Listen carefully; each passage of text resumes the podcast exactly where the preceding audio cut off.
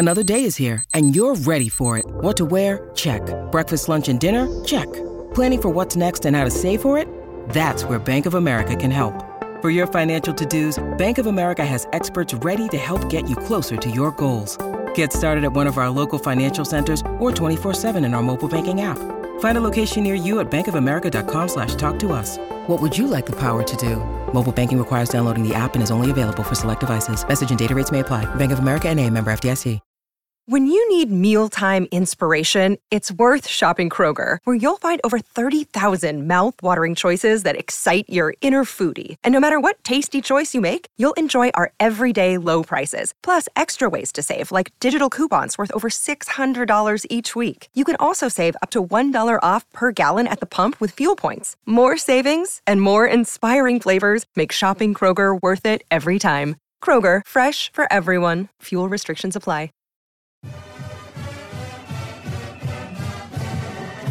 What up, y'all? Welcome back to another edition of the DNVR Rams podcast presented by DraftKings Sportsbook, America's top rated sportsbook app. Download it today. Use the promo code DNVR when you sign up.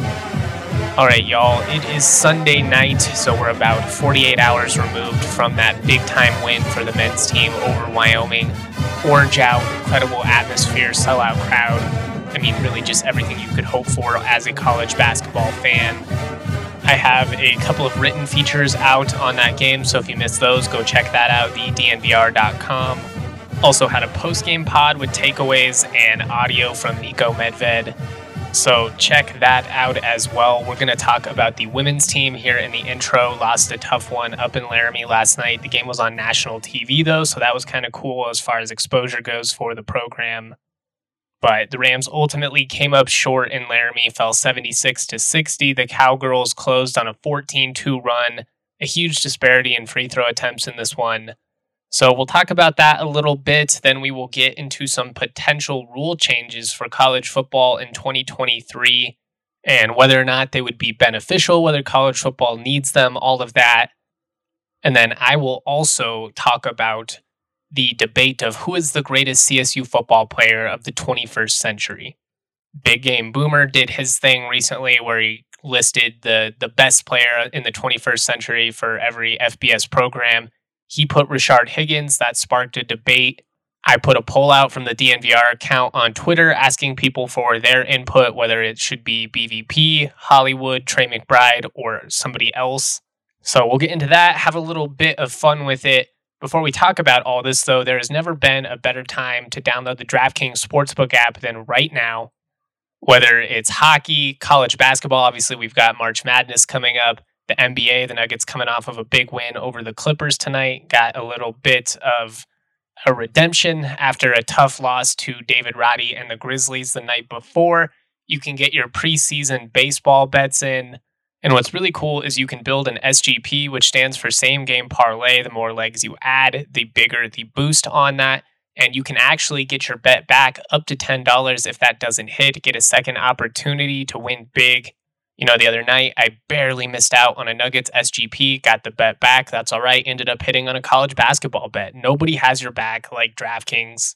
And right now, if you download the app and sign up with the code DNVR, new customers can actually bet $5 and get $200 in bonus bets instantly only at DraftKings Sportsbook, an official sports betting partner of the NBA with that code DNVR. Minimum age and eligibility restrictions apply. See show notes for details. I also want to tell you guys about the Breckenridge Ultimate Game Day Experience giveaway. Breckenridge Brewery and DNVR have teamed up to give some lucky DNVR fans the Ultimate Game Day Experience. This includes VIP tickets, Club Lexus access, a parking pass, DNVR merch, and more.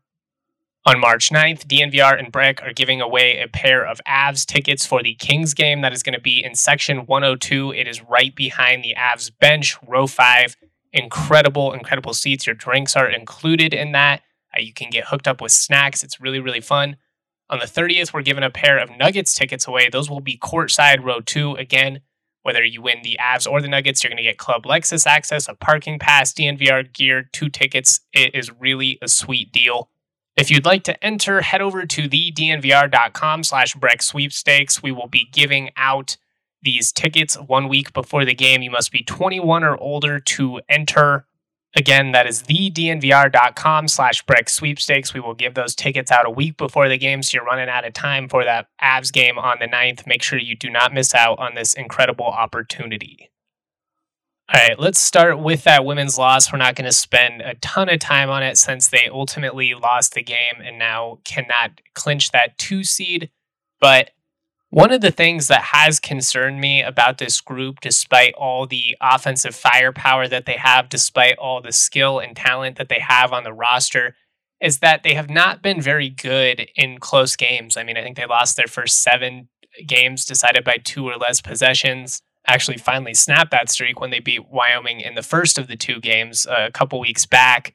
In this one, though, they just they seemed tight, especially offensively. The score was nine to six Wyoming after the first, and they deserve a lot of credit for the aggressive on-ball defense that they did. They did a good job of, you know, staying in McKenna's face, not letting her, you know, run around and create for herself or others. But even if the defense was good, and it was, you know, the the Cowgirls deserve credit. There were a lot of open jump shots that CSU just left short some unnecessary turnovers as well. Fortunately, Wyoming struggled with turnovers early, and that allowed CSU to kind of hang around despite not being able to make a make a basket. They went seven minutes without making a field goal in that first quarter. McKenna did make an important mid-range jumper late in that quarter, and that kind of got her going. Then came out in the second and had seven more points after that, nine straight at one point. Kendall Kinzer got it going from deep as well. She hit three consecutive threes in that second quarter unfortunately cooled off drastically after that, finished four of nine from deep in the game. But ultimately, the biggest difference in the game was free throws. I mean, CSU got called for 21 team fouls, only 11 for Wyoming. The Cowgirls got 26 attempts from the free throw line. They made 24 of them, so kudos to them for knocking them down. But 26 free throw attempts versus only eight for CSU. But what was especially insane was that 19 of those free throw attempts came in the fourth quarter. The final 10 minutes of action were all essentially played at the free throw line. So I thought that was kind of a crummy way for what had been a really competitive and fun game to ultimately be decided. That said, you have to credit Wyoming for knocking down those free throws as well, especially Fertig, who went 7 to 7 from the line in that fourth quarter and had 15 points over the final 10 minutes of play. Outside in the disparity in free throw shooting, I would say turnovers were a big factor. CSU had 13 in the game, significantly more than what we're used to seeing from this squad. Typically, one of the more efficient and uh, one of the better teams in the country when it comes to valuing their offensive possessions, limiting giveaways. Wyoming also owned the glass. They finished with a plus 15 advantage in total rebounds, plus five in offensive rebounds, 10 second chance points, zero second chance points for CSU they just played with a lot more intensity consistently throughout those four quarters. They really forced the issue. Probably benefited fairly significantly from, you know, getting a, a pretty one-sided whistle, but CSU is going to have to dig deep here going into the home finale against Boise State and then the Mountain West tournament because they just they have not been the most poised group in these tight games. And I just wonder if collectively they're going to be tough enough to be able to survive the gauntlet that is a conference tournament. It's hard to win three games in three days, especially when you're probably going to have to play Wyoming, San Diego State for a third time. You know, if you get to the title game, very likely going to face UNLV against any of those teams, barring something fluky. It's not going to be like one of those regular season wins where the Rams get up by 25 and just cruise. It's probably going to be a grinded out type matchup. And I just wonder if you know CSU can can win that type of game because they really have not shown the ability to do it consistently. And I think some of it has to do with the fact that the Rams are really a finesse skill team and you can kind of play bully ball with them. If McKenna's not getting calls, you know, she's a little bit easier to disrupt despite as as fast as she is and as skilled as she is. You can kind of body her a little bit and throw her off when she's going for a layup. The refs aren't calling that. You can do that all night the Rams don't really have a consistent post presence either. I mean, you look at somebody like Fertig, who's just a mismatch for CSU. I don't know. It's going to be interesting to see how this group adjusts. The one thing I do know, you can't turn the ball over 13 times. Uh, you can't have your best player go 7 to 21 from the floor. You can't finish minus 15 on the glass. Got to clean it all up going into the conference tournament. The silver lining, of course, is that you still have McKenna Hofschild. You still have one of the best point guards in all of college basketball You've got Destiny Thurman, an experienced player, a three level scorer. You know, Kinzer, when she's hot, she can light it up. Unfortunately, cooled off in that second half, but her ability to stretch the floor is huge. I mean, when this team is flying around and they're they're sharing the rock and they're they're hitting shots from deep, it's a lot of fun to watch. They can outshoot anybody in this conference. I do just wonder if the more physical style that inherently comes with the conference tournament format is going to be a problem for CSU. And we'll see. They've got experience. You know, I, I, have a lot of faith in Ryan Williams. I have a lot of faith in these players, but they just don't have a ton of size. And, you know, unfortunately, their track record has not been great in these type of games so far. Anyways, with the loss, Wyoming clinches the two seed. CSU trying to hold on to that three seed. Need to get that win over Boise State, though, who's nipping at their heels. And ultimately, it's all about getting to that conference title game and just having a shot. I mean, all the pressure is on UNLV if they make it to the title game. They've had, what, like 27 wins. They haven't lost in conference play yet. Even so, if they lose that title game, they're not going to the NCAA tournament. And historically, we've seen teams in that position, including CSU, really tense up. So we'll see what happens if this team can get to the title game. Anything is certainly possible. I would love to see McKenna Hofschild get an opportunity to play in the NCAA tournament. But just collectively, as a whole, this team needs to be tougher and they need to be ready for these tight moments where the game slows down, the other teams get more physical, and it just becomes about grinding it out. All right, let's move on. Let's talk a little foosball, a little college football. The Football Playing Rules Committee, according to Ross Dellenger of Sports Illustrated, is currently exploring a couple of different options to try and make college football games shorter in 2022, the average duration for an FBS game was three hours and 21 minutes. That is a five year high. And honestly, even as somebody that loves the sport, that you know consumes it 365 days a year, it's gotten to be a bit much. So if they could find a way to shave, you know, 20, 25 minutes off of this, I would be all for it. The thing that I want to say though is you have to be careful that you don't do what baseball is currently doing. And that is making changes potentially at the detriment of your supporters. You know, baseball is making all these wonky changes, pitch clocks, uh, doing stuff where, like, if you're not set in the batter's box, you know, it's automatic strike. And while I understand the thought process, they're trying to speed up the game. It's a problem, just like it is in college football. At the end of the day, I don't think the changes that they're making are going to all of a sudden draw in people and, and get them to watch baseball if they weren't before and you might actually alienate and push away the people that loved your sport in the first place. It's a really delicate balance and it's a challenging position to be in because you do have to evolve. You know, you do constantly have to be changing. Sports are always changing. But the decisions that you make, the changes that you implement, have to be very strategic. You can't just make change for the sake of change. Otherwise, you end up with this stupid shit we have now with triple overtime where it just becomes a two point contest.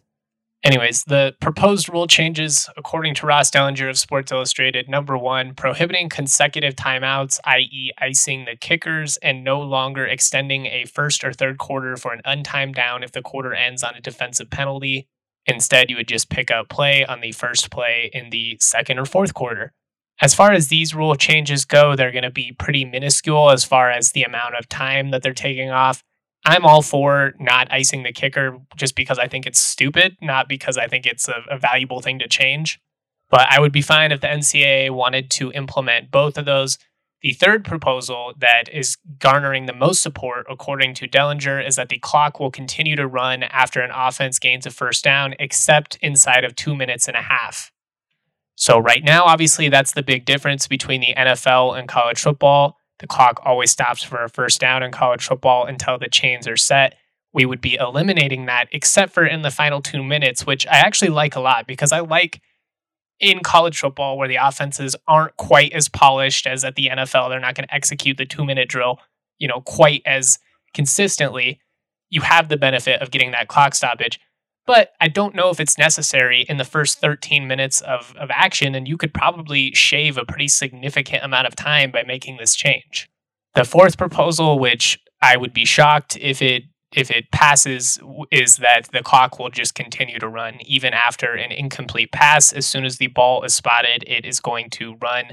That's not football. That's dumb that'd be up there with some of the stupid stuff we're seeing from baseball right now. It's not going to make anything better. You're not going to draw in more people, and you're potentially like changing the the game as you know it and, you know, pushing people away that loved college football in the first place. So the first three, I'm all for.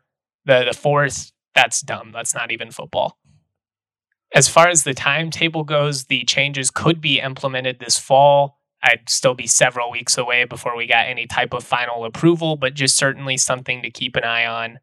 At the end of the day, I'm all for making minor tweaks to potentially speed up this process, make college football games faster, not just for people watching on TV, but it's worse when you're in the stands and you see how much they're just standing around on the sideline for media timeouts the big thing for me is you just don't want to lose the spirit of college football or what makes it unique or potentially alienate your audience. And I think that's the the tough balance that you have to strike when you're working on this type of stuff and it's going to be hard for all sports moving forward. But I do like a couple of those changes. Let's move on. Let's talk about the greatest CSU football player in the 21st century. Real quick though, I do have to tell you guys about Game Time, the hottest new ticketing site that makes it easier than ever to score the best deals on tickets to sports, concerts, and shows. Have you ever dreamed of sitting in a seat you never thought you could, 50 yard line, courtside, maybe behind home plate, floor seats at a concert? It's all possible with the Game Time app. The biggest last minute price drops can be found on the seats you never thought you could buy. You're not going to find a better deal this season on anything Rockies tickets, Nuggets tickets, Rams tickets you name it than you will with game time, and that's because it was created by the fans for the fans, and they guarantee the lowest price. If you love DNVR, then you're going to love Game Time. The best way to support us is by buying your tickets through the link in the description. Join over 15 million people who have downloaded the Game Time app and score the best seats to all your favorite events. I also have to give you my DraftKings pick of the week. DraftKings pick of the week looking at some of the futures we have for college basketball, you can bet on teams to make the tournament, make the Final Four. You can bet on them to win it all. I would wait until you see how the seeding lines up on some of that stuff. However, you can also look at some of the conference tournament action. I'm going to the Summit League, Oral Roberts at minus 180. They went undefeated in league play this year. You do worry a little bit about a team like South Dakota State getting hot. You can get them at plus 400, pretty good value. That said, the difference between them and everybody else feels, you know, pretty similar to Gonzaga in the WCC most years. This year, that's not the case actually with St. Mary's. Both of those teams at minus 110 to win the WCC. I love Oral Roberts to win the Summit League tournament, though. Lock it in, DraftKings pick of the week, minus 180. Cool, cool, cool. Who is the greatest CSU football player of the 21st century? It's deceptively hard to answer, and I have spent significantly more time thinking about this over the last couple of days than I would care to admit. But before we give out who I think are the logical choices to be in the conversation and ultimately give my answer, I do want to lay out a couple of ground rules that I had. First off, greatest is not just pure talent. It's not who is the best football player to have played for the Rams. It's about status, it's about legacy. Talent is in there for sure, but it, it means more than that. And your legacy and status are probably even more important than skill itself, at least in my opinion. A great example of this is the quarterback position. In terms of pure skill, talent, Bradley Van Pelt's not even a top five quarterback in CSU football history. Moses Moreno, Garrett Grayson, Nick Stevens, all those guys you would take over him. Collin Hill, Matt Newton, those are better pure passers as well. My my point is there are better guys that have come through the program in terms of just playing the quarterback position, but they don't even touch BVP's legacy or, or what he meant to CSU football. And that's where this gets kind of wonky and, and complicated and just subjective. I mean, it's going to be impacted by your age. You know, what era did you live through? How old were you during these certain eras? nostalgia and emotional attachment come into play? You know, what type of memories do you have associated with these certain individuals? It's a really loaded question, and there's a lot of different avenues that you can go down. The one thing that I wanted to eliminate, though, is NFL success. It does not matter. NFL success does not factor into this equation. Tim Tebow is the greatest Florida quarterback of all time. What he did in the NFL does not matter.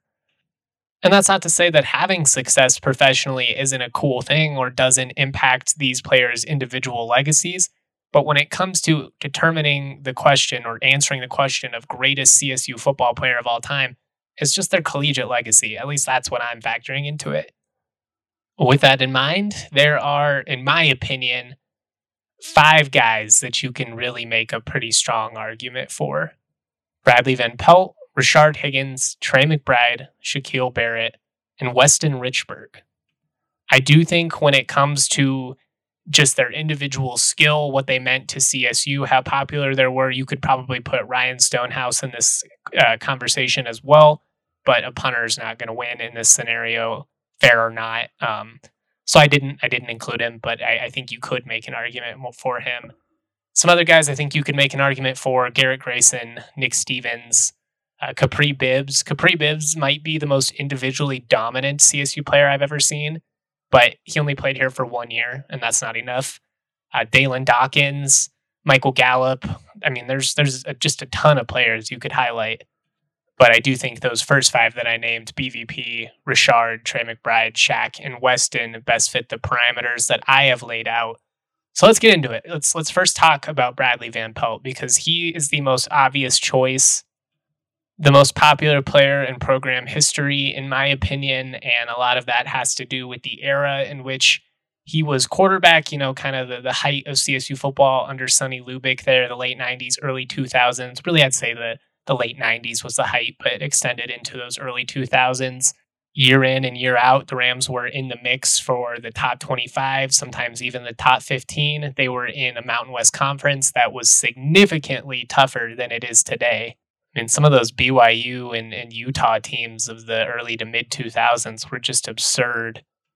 But that's kind of what made Bradley so special was in those biggest moments, he always seemed to elevate himself and the team. And, you know, he was 24 and 15 as a starter at CSU, which is good. I, I actually thought it would have been a little bit better than that.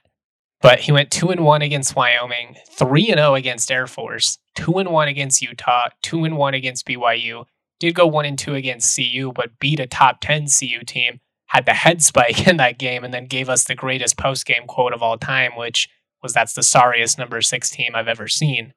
BVP won the games that mattered most. When the lights were brightest, he always showed up. He was really exciting. He played with his heart on his sleeve. He was talking trash. Like he was everything that makes college football fun certainly benefited from playing behind some stellar offensive lines, had some stellar teammates over the years as well, whether, you know, you're looking at David Anderson at wide receiver, Cecil Sapp, both of those guys could be in the conversation for greatest player of the 21st century as well.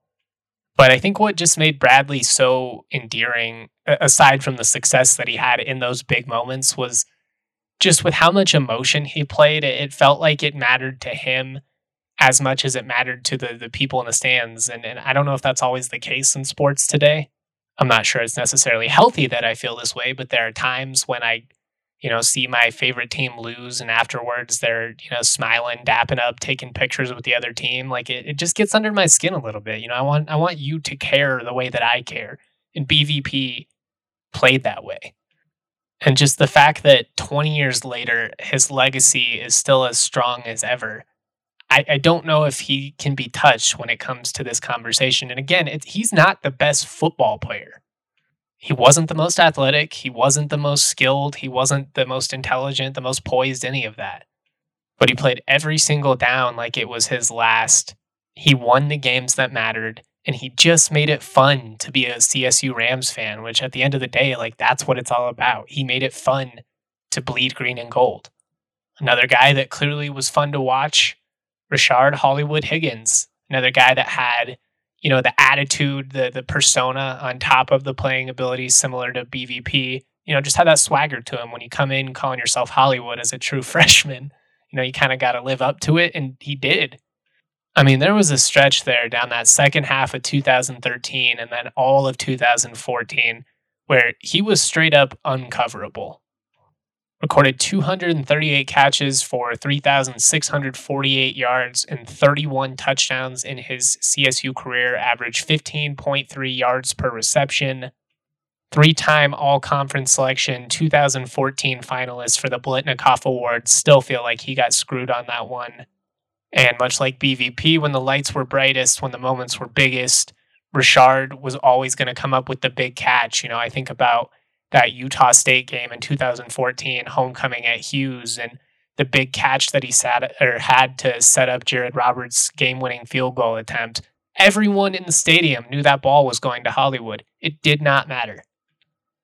unfortunately, for a variety of reasons, has not had the career professionally that I think he was capable of, or, you know, just kind of some circumstances that are out of his control. Being with a crappy organization like the Browns, all the instability that they had, politics as well.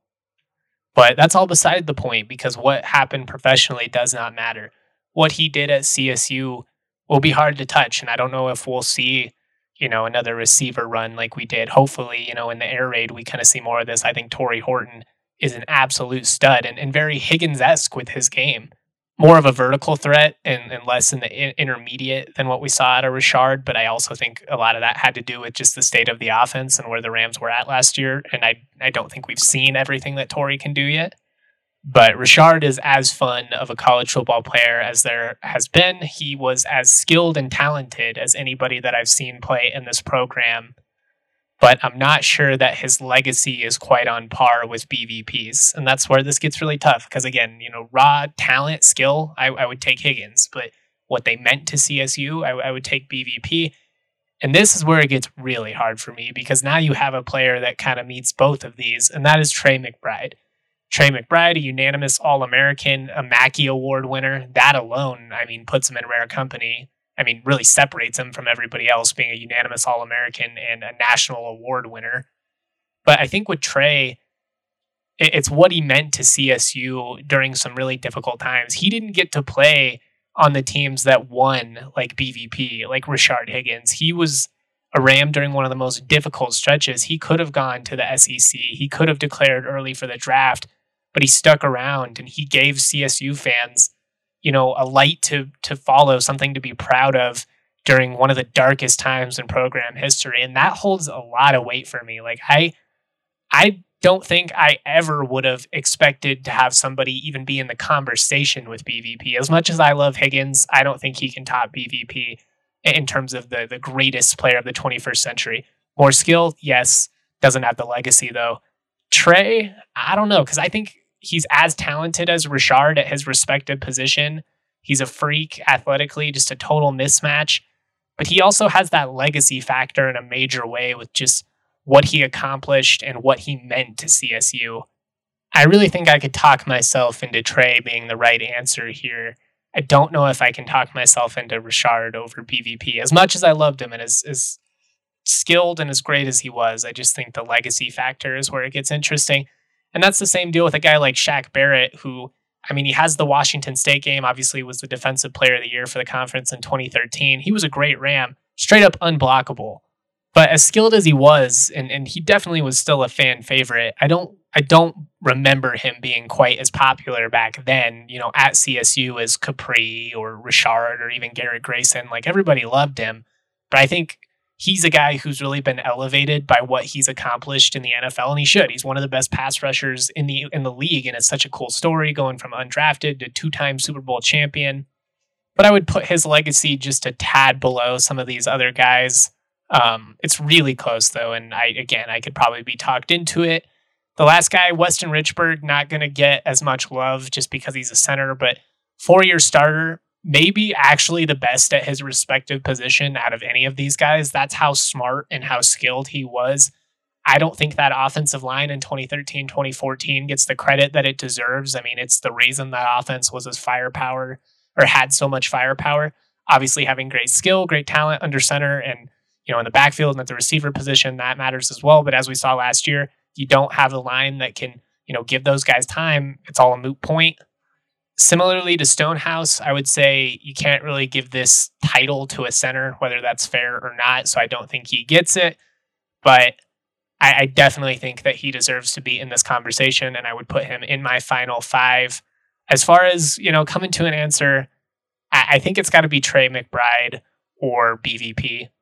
I still probably lean BVP just because of the nostalgic factor and you know again emotional attachment, but man, I when you really look at what Trey accomplished in his career and you factor in just the loyalty component, it's it's tough. And I, I think he has a really strong case. Anyways, that's all I have for this one. We're going to be talking plenty of hoops throughout the week. Obviously, got the conference tournament coming up here in just over a week. Got March Madness after that, and then spring ball is going to be here before we know it. Shout out to all you guys for continuing to support the content. Make sure you go check out those features I published. You missed any of the other podcasts as well, shout out to our presenting sponsors, DraftKings Sportsbook. Use that uh, promo code DNVR when you sign up. Much love, y'all. Peace.